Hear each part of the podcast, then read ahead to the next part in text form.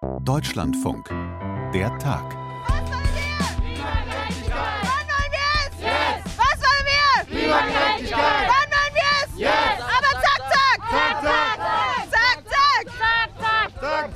Zack! Zack, wollen sie ihre Forderungen erfüllt sehen und Lützerath vor dem riesigen Schaufelradbagger retten.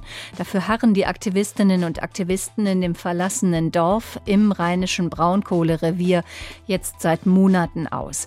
Mit einem Riesenaufgebot von mindestens 1000 Beamten hat die Polizei heute Morgen mit der Räumung des Dorfes begonnen.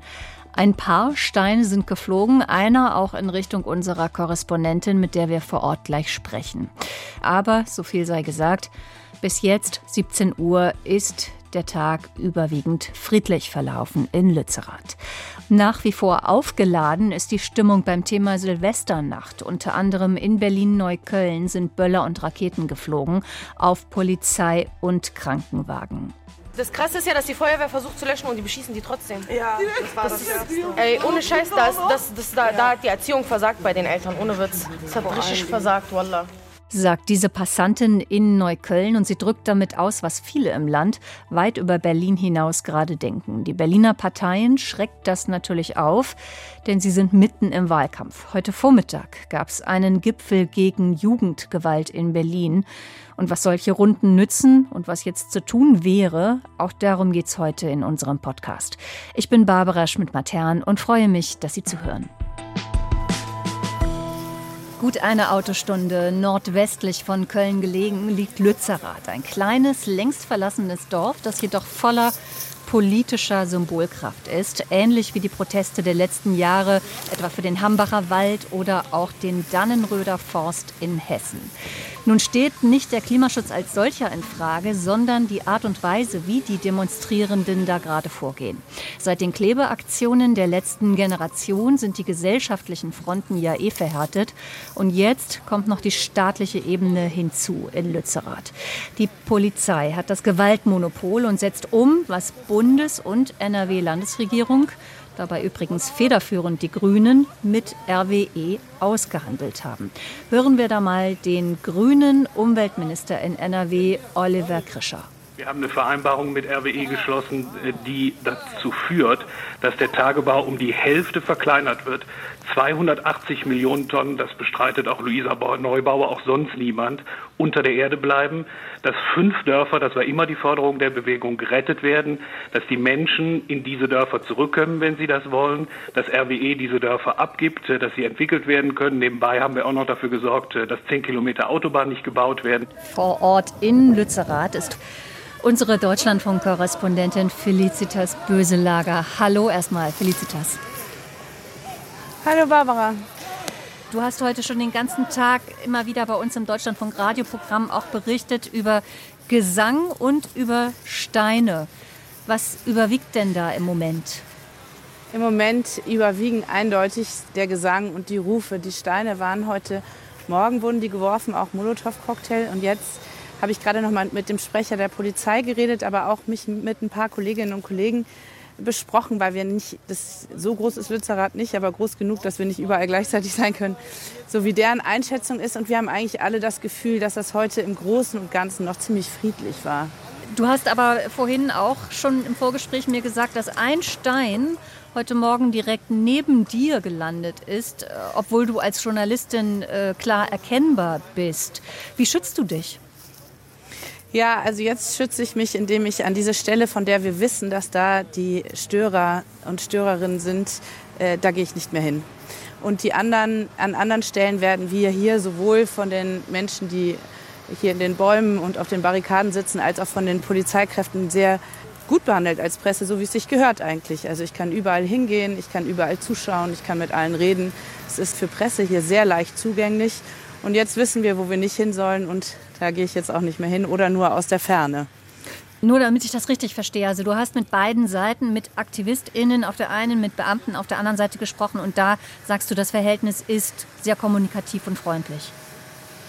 Ja, total kommunikativ. Ich habe auch Aktivistinnen die sich ähm, auf einer Plattform festgemacht haben. Mit denen habe ich kurz geredet und habe ich erzählt, übrigens äh, ist hier eben ein Stein neben mir gelandet und haben gesagt, oh Gott, ja, das soll eigentlich nicht passieren. Zu Pressemenschen haben wir eigentlich ein gutes Verhältnis. So, und so ist es auch im Großen und Ganzen. Und äh, die Polizeikräfte sind genauso, die sagen einem freundlich, wenn man ihnen aus dem Weg gehen soll.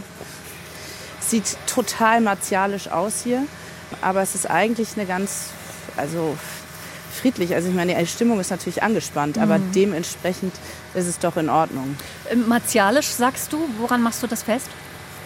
Tja, also das muss man sich mal vorstellen. Dieser Ort ist wirklich, ich denke immer, ich stehe in einer Dystopie, wenn ich hier langlaufe. Also erstmal muss man sich vorstellen, Lützerath, das sind vielleicht noch sechs äh, Häuser, die hier noch übrig sind und die sind wenige Meter von dieser riesigen Abbruchkante des Tagebaus entfernt. Also ich blicke gerade auch in den Tagebau. Das sieht ja wirklich aus wie eine Mondlandschaft.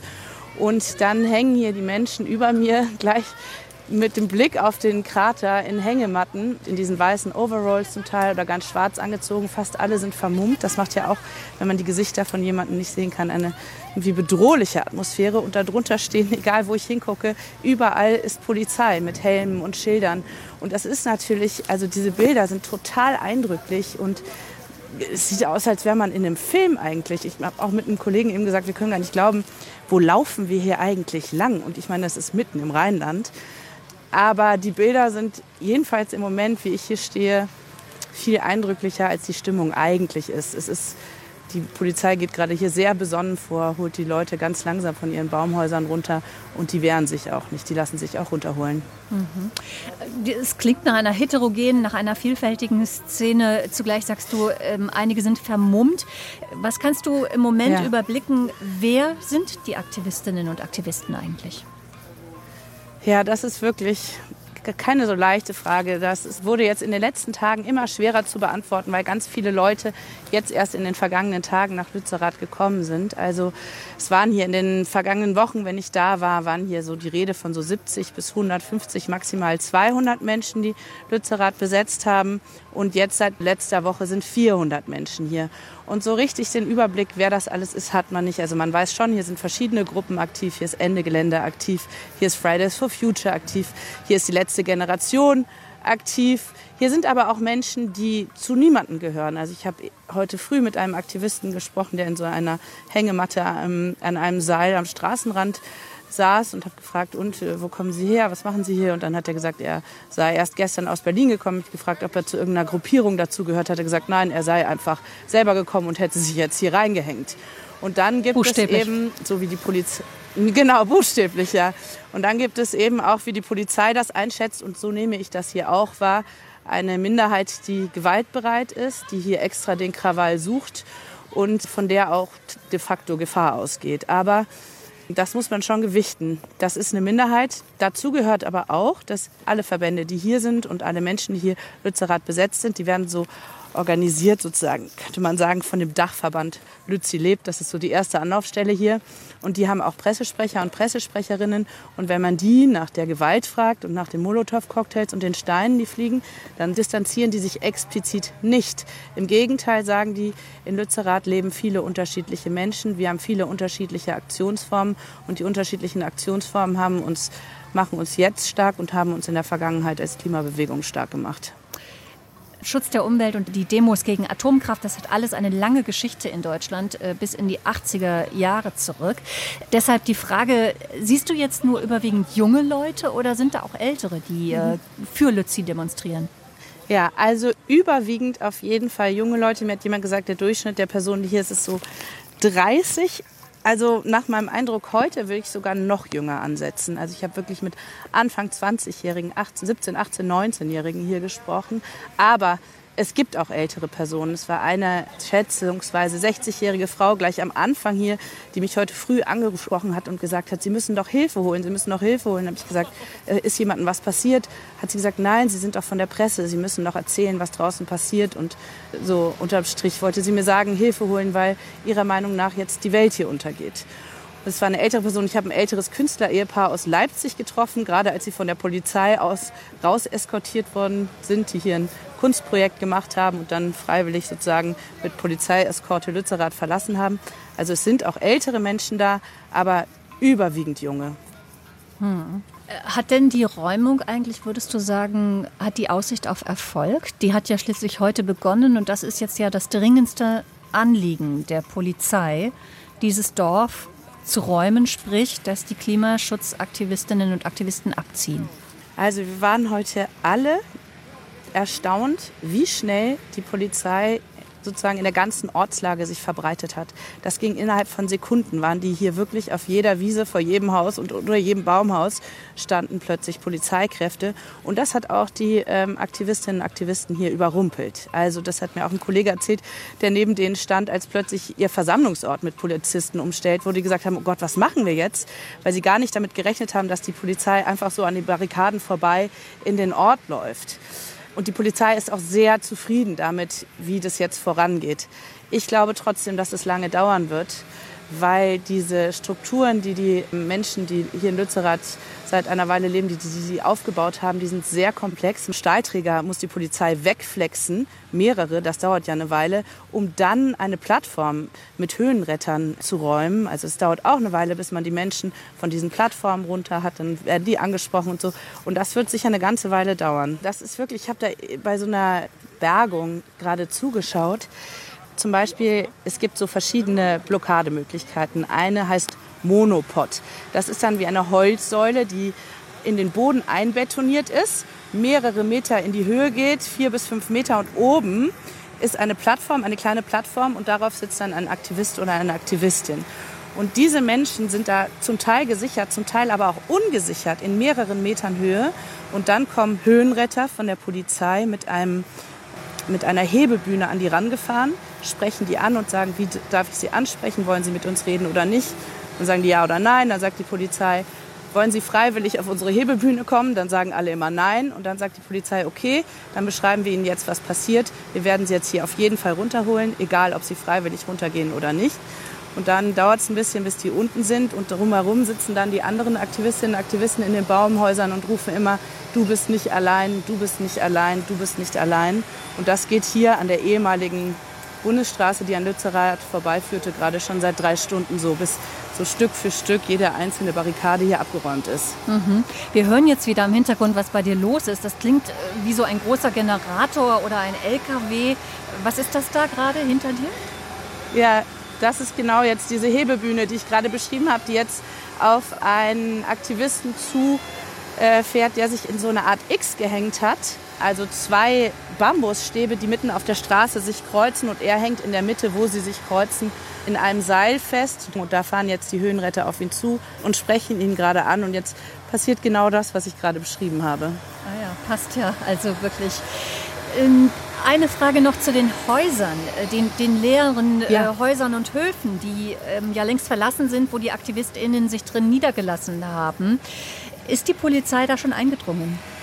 Ich habe gerade den Pressesprecher gefragt und der sagt, in einzelne Häuser schon. Und dann habe ich gesagt, was haben Sie da vorgefunden? Und dann hat er gesagt, das konnte er jetzt noch nicht beantworten.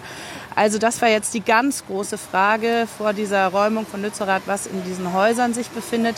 Wenn man von außen reinschaut, sofern man das kann, sieht man, dass zum Teil die Fenster zugemauert sind von innen. Es ist davon die Rede, dass die Aktivistinnen und Aktivisten sich mit Lock-ons festgemacht haben. Das heißt, sie haben sich ihre Arme festgekettet oder festgeklebt, sodass es sehr schwer ist, sie aus diesen Häusern rauszukriegen. Das ist das, was erwartet wird. Aber was genau jetzt die Polizei in den Häusern vorgefunden hat, kann ich noch nicht sagen. Da sind wir später hoffentlich schlauer. Okay. Eines ist mir noch aufgefallen und mir ist vorhin selber rausgerutscht in einer Frage. Diese ständigen Verniedlichungen. Lützi, Hambi, Danny. Gibt es dafür eine Erklärung? Hast du da mal was gehört von den AktivistInnen? Ich glaube, das ist so eine Art Kultur, die sich hier jetzt einfach entwickelt hat. Ja? Also man sind ja auch viele, die vom sogenannten Hambi nach ins sogenannte Lützi gezogen sind. Das ist auch einfach die Verniedlichung, um zu zeigen, dass ihnen dieser Ort wichtig ist.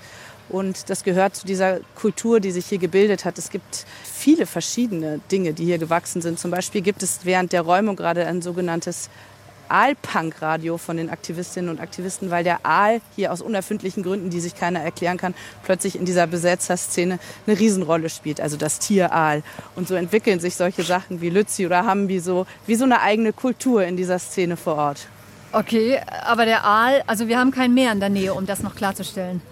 Nee, nee, kein Meer. Also ich meine, wenn das hier irgendwann der Tagebau geflutet werden sollte, dann sieht es sicher fast aus wie am Meer, aber wir dafür genug Wasser haben, ja. Okay. Das steht auch in den Sternen. Nächste Frage, nächstes Thema. Felicitas Böselager, unsere Deutschlandfunk-Landeskorrespondentin vor Ort in Lützerath im rheinischen Braunkohlerevier. Wir haben mit dir gesprochen, jetzt ist es 15.16 Uhr. Ich danke dir und pass weiter gut auf dich auf. Gerne, ciao Barbara. Wenn Sie unterm Jahr weggucken, dann dürfen Sie sich nicht wundern, wenn dann am 1. Mai oder am 31. Dezember solche Krawalle stattfinden. Also jetzt nach runden Tischen zu rufen, das müsste man jetzt mal besprechen, was da passiert ist, mhm. ist, glaube ich, völlig unzureichend unverkennbar. Friedrich Merz, der CDU-Parteichef, hat den heutigen Gipfel gegen Jugendgewalt in Berlin gleich vorab schon mal ziemlich runtergebürstet. Aber im Kern spricht Merz da natürlich etwas aus, was viele denken, nämlich dass Jugendgewalt kein neues Phänomen ist, dass es nur endlich die richtigen Antworten darauf braucht. Schnelle Gerichtsverfahren sind ein Muss, meint zum Beispiel Andreas Müller heute Morgen bei uns im Deutschlandfunk Radio-Interview. Er ist Jugendrichter am Amtsgericht Bernau bei Berlin. Wir wissen das. Auf ein bestimmtes Verhalten muss die Reaktion postwendend kommen. Soll heißen, im jugendlichen Bereich, ja, haben die Täter teilweise vergessen nach sechs Monaten, was sie eigentlich gemacht haben. Und deswegen ist es so wichtig, um ihnen klarzumachen, bis hierhin und nicht weiter und gegebenenfalls auch mit Härte zu reagieren, damit in ihrem Umfeld nichts weiteres passiert. Der Richter Andreas Müller. Jetzt noch mal ganz kurz zur Erinnerung. In der Silvesternacht, da sind ja in Berlin und in weiteren Städten in Deutschland Einsatz- und Rettungskräfte massiv angegriffen worden. In Berlin allein, da wurden in der Nacht zum 1. Januar 145 Menschen festgenommen. Sie hatten mehrheitlich keine deutsche Staatsangehörigkeit. Und deshalb haben diese Krawalle, die nun schon elf Tage zurückliegen, eine bundesweite Debatte über Integrationsprobleme ausgelöst. Heute hat die regierende Bürgermeisterin von Berlin, die Sozialdemokratin Franziska Giffey, zum Gipfel gegen Jugendgewalt geladen. All das also mitten im Wahlkampf, denn am 12. Februar wird in Land Berlin ein neues Abgeordnetenhaus gewählt. Und damit kommen wir zu dir, Sebastian Engelbrecht, unser Landeskorrespondent in Berlin. Du hast diesen Gipfel für uns beobachtet. Moin, moin erstmal. Hallo Barbara. Wer war denn eigentlich bei dieser Runde? Ich versuche eigentlich immer das Wort Gipfel zu vermeiden. Hier komme ich ja nicht drum rum. Wer war bei diesem Gipfel dabei? Ja, bei Gipfel, da denkt man eigentlich mehr an Joe Biden und Wladimir Putin. Also es waren dann doch eher 30 Vertreterinnen und Vertreter aus dem Senat und aus den betroffenen Berliner Bezirken. Da waren Vertreter der Polizei, der Justiz und aus der Sozialarbeit dabei, die Polizeipräsidentin, die Generalstaatsanwältin, Integrationsbeauftragte aus den Berliner Bezirken, aber dann eben auch äh, Vertreter von Projekten aus der Sozialarbeit und aus dem Quartiersmanagement, das es in Berlin an sozialen Brennpunkten gibt. Auch zwei Jugendliche, die selber äh, verantwortlich Sozialarbeit machen, waren dabei. Nicht dabei waren die Bezirksbürgermeister aus den Bezirken, wo es ganz ruhig geblieben ist. Okay, also mit anderen Worten, es ist jetzt keiner übergangen worden. Jeder durfte sich beteiligen, jeder war beteiligt. Ja, also ich habe da jedenfalls keine Klagen gehört. Es waren 30 Leute beisammen und es gab keine Klagen über die Zusammensetzung dieses Treffens. Jetzt zitiere ich nochmal, Franziska Giffey kündigt konzertierte Aktionen an als Ergebnis dieses Gipfels für mehr Respekt und gegen Gewalt in der Hauptstadt. Könntest du das für uns mit etwas Inhalt füllen? Ja, sie hat ja schon gestern angekündigt, dass sie mehr Geld bereitstellen will für Sozialarbeit. Das ist im Wesentlichen der Kern. Einen zweistelligen Millionenbetrag will sie bereitstellen für Jugendsozialarbeit, für Familienarbeit, eine gemeinsame Kraftanstrengung für Respekt in der Stadt. Du hast es gesagt, eine konzertierte Aktion gegen Jugendgewalt will sie initiieren. Es ist ja so bei diesen Sozialprojekten ist es oft so, die leben von Jahr zu Jahr und werden mal aus dem einen, mal aus dem anderen Topf gefördert. Und da will Franziska Giffey eine Regelstruktur reinbringen. Sie will längerfristige Förderzusagen für soziale Projekte ermöglichen. Deshalb ist das so wichtig, jetzt dieses Versprechen, dass da mehr Geld vom Staat in die Hand genommen wird. Und sie hat als Arbeitsfelder, wie sie das gesagt hat, benannt die Elternarbeit, die Schulsozialarbeit, die außerschulische Jugendsozialarbeit. Dann hat sie gesagt, es sollen Orte geschaffen werden für Jugendliche, die oft gar nicht wüssten, wo sie sich eigentlich aufhalten sollten. Sportplätze sollen da geschaffen werden. Mitternachtssport soll möglich gemacht werden. Das alles Mitter sind sozusagen Präven. Im Mitternachtssport? Ja, das hat sie irgendwie aufgeschnappt, offenbar heute in der Sitzung. Das muss also ganz schön up-to-date sein. Mitternachtssport, da trifft man sich dann zum Boxen um Mitternacht. Also da können Jugendliche, anstatt draußen die Scheiben zu zerschlagen, äh, sich zum geregelten Boxen treffen und so ihre Aggressionen loswerden. Das hat sie nicht näher ausgeführt, aber es hat, nannte sie immer wieder als Beispiel den Mitternachtssport und das Boxen. Äh, und natürlich hat sie dann auch erwähnt, die Strafverfolgung, es soll konsequent verfolgt werden, wenn es eben zu Grenzüberschreitungen äh, kommt. Aber im Vordergrund dieses Gipfels standen eben die präventiven Ideen, die Sozialarbeit. Und am 22. Februar soll es dann ein erneutes Treffen geben, wo die konkreten Projekte dann besprochen werden sollen. Also wie viel Geld soll in welches konkrete Projekt fließen. Das sind eigentlich alles Projekte, die es schon gibt, die eben nur verstetigt werden sollen. Und im März soll der Senat dann äh, darüber beschließen.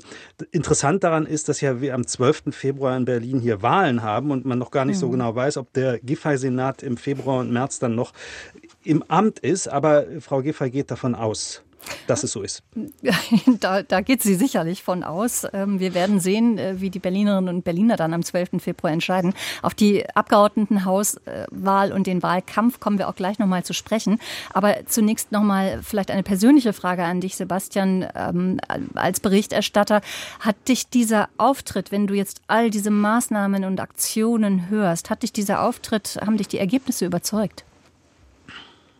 Naja, es war schon auffällig, das Ganze ist letztlich auch ein Wahlkampftermin im Roten Rathaus gewesen. Das ist ganz sicher, dass Franziska Giffey zu so einem Termin einlädt, weil es Wahlkampf ist. Deshalb war ich von vornherein ein bisschen skeptisch. Also da waren dann wirklich zwölf Kamerateams eben anwesend und 50 Journalisten in einem großen Saal im Roten Rathaus. Und da habe ich mich schon gefragt, ist das jetzt hier der große Termin des Tages? Ist das nicht ein bisschen äh, überdimensioniert in der in der Beachtung, die wir alle gemeinsam dem entgegenbringen. Aber wenn man dann zugehört hat, muss man der regierenden Bürgermeisterin schon lassen. Sie war in ihrem Element, sie ist kompetent, sie ist Sozialpolitikerin, sie war Familienministerin und sie war lange Zeit Neuköllner Bezirksbürgermeisterin. Sie weiß, wovon sie redet und das merkt man. Sie konnte sich hier auch wirklich gut inszenieren und was sie gesagt hat, war nicht einfach dummes Zeug. Das war schon auch substanziell. Sie hat gesagt, es geht hier um Berliner Jugendliche. Wenn Herr Merz sagt, das sind Jugendliche, die man eigentlich nach Hause schicken müsse, dann sagt sie, nein, das sind Berliner Kinder, die sind hier aufgewachsen und wir müssen mit denen umgehen als Berliner Kindern. Da können wir nicht sagen, wir müssen Kriminelle ausweisen. Das hilft kein bisschen weiter. Das ist reine Polemik. Und sie hat eben auch was sehr Kluges gesagt. Jeder Täter und damit meint sie die Silvesternachttäter. Jeder Täter hat massive Opfererfahrungen. Und es ist wichtig, dass jedem, der in diesen Problembezirken in beengten Verhältnissen lebt, so Frau Giffey, dass es da einen gibt, der ihm oder ihr sagt, ich kümmere mich. Und da hat sie natürlich vom Ansatz her vollkommen recht. Nur die Frage, die sie nicht ganz beantworten konnte, ist natürlich die, warum gibt es all diese Gewalt immer noch, wo doch Frau Giffey nun in verschiedenen Funktionen schon seit vielen Jahren genau dasselbe versucht, was sie jetzt auch wieder versuchen will, nämlich diese Gewalt zu bekämpfen. Da hat sie gestern übrigens in der Senatspressekonferenz was Interessantes gesagt. Sie hat gesagt, es wachsen eben immer wieder neue Problemfälle nach, in Anführungszeichen, Problemfälle. Also gerade wenn man dann ein paar Leute integriert hat und sozialpolitische Erfolge gefeiert hat, sieht man, es kommen neue und so entsteht neue Jugendgewalt. Ist denn diese Argumentation für dich überzeugend? Ich meine, du sprichst es ja selber an. Sie war als Bezirksbürgermeisterin in Neukölln in der Vergangenheit schon einmal in politischer Verantwortung. Jetzt ist sie es noch mehr als regierende Bürgermeisterin der ganzen Stadt. Also sind das nicht auch ihre eigenen Versäumnisse, vor denen sie jetzt steht? Ja, sie steht vor ihren eigenen Versäumnissen, aber wir müssen schon auch sagen, Berlin ist eine Stadt, die schon immer eine Einwandererstadt gewesen ist und in der in jedem Jahr, vor allem in den letzten Jahren seit 2015, eben Zehntausende, wenn nicht bis an die Hunderttausend pro Jahr in die Stadt kommen.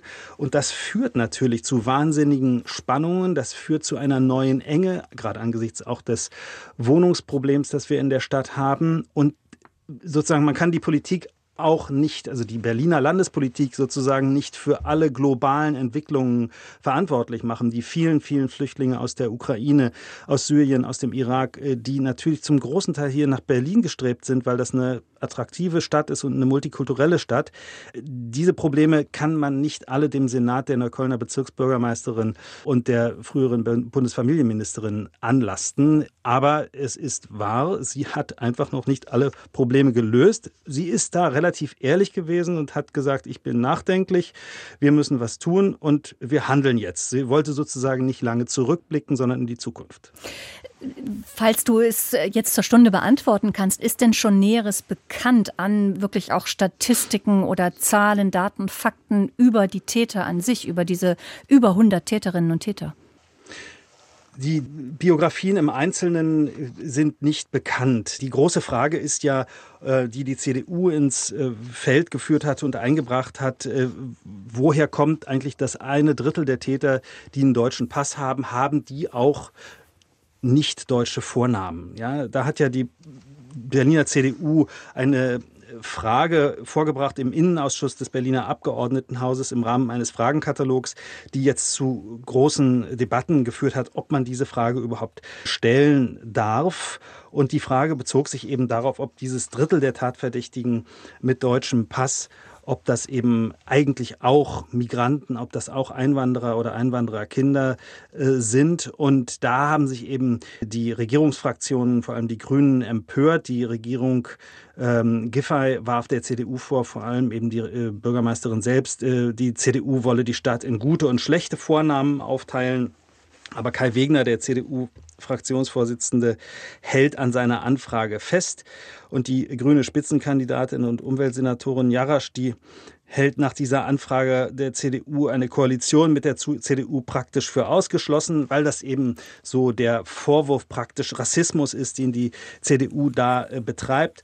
Diese Anfrage nach dieser Namensliste kann der CDU also noch gehörig auf die Füße fallen. Also die Migrationspolitik ähm, ist nach Silvester ganz nach oben gekommen und äh, sie ist die große äh, Thematik dieses Wahlkampfes jetzt einfach geworden. Hm. Hören wir doch noch mal, was der Jugendrichter Andreas Müller, ich habe ihn eben schon mal eingespielt, was er zu dieser Frage sagt, inwieweit der Migrationshintergrund einiger Tatverdächtiger in der ganzen Debatte eine Rolle spielt. Für mich spielt es überhaupt keine Rolle. Meine Widerstandshandlungen sind in aller Regel von jungen Deutschen begangen worden und jetzt haben wir vielleicht ein paar mehr, die hier geboren sind und einen anderen Namen haben. Das ist lächerlich. Will ich auch nicht sowas hören. Ich krieg da irgendwie Pusten im Rücken. Also Pusteln im Rücken, ist es äh, auch ein Bild. ähm, vielleicht anders gefragt, der gleiche Sachverhalt, Sebastian. Welche Argumentation welches politischen Lagers überzeugt dich da jetzt mehr im Moment? Ehrlich gesagt, das Regierungslager überzeugt mich mehr es spielt keine Rolle in einer Stadt, die praktisch zu äh, zwei Dritteln aus Einwanderern äh, besteht, äh, in Vergangenheit und Gegenwart. Und auch in der Zukunft wird es in Berlin so bleiben. Berlin ist eine Einwandererstadt. Spielt es keine Rolle, welchen Namen die Menschen haben. Es gibt hier Aggressionen, die sind bedingt durch die sozialen Verhältnisse, in denen Menschen hier leben. Und natürlich sind sie auch bedingt durch die Flüchtlingsgeschichte und durch die schwierigen Geschichten, die viele Einwanderer hinter sich haben. Aber hier jetzt zu unterscheiden zwischen sozusagen Menschen von deutschem Blut und äh, Menschen nicht von deutschem Blut ist, ist realitätsfern. Es gibt hier eine soziale Gemeinschaft der Berlinerinnen und Berliner und äh, da hilft es nichts, nach Herkunft zu unterscheiden. Da bin ich mir ganz sicher. Und es ist einfach auch so, dass hier deutsche Staatsbürger waren. Und ganz viele von denen, die da jetzt gehandelt haben, waren Menschen, die in dieser Stadt aufgewachsen sind. Damit ist es ein Problem dieser Stadt fertig. Unsere Zeit ist eigentlich schon um, aber auf eines möchte ich ganz kurz noch mal zu sprechen kommen, was du schon in einer deiner früheren Antworten eben gesagt hast, nämlich äh, jeder Täter habe eine Opfergeschichte, hast du, glaube ich, gesagt. Was meinst du damit genau?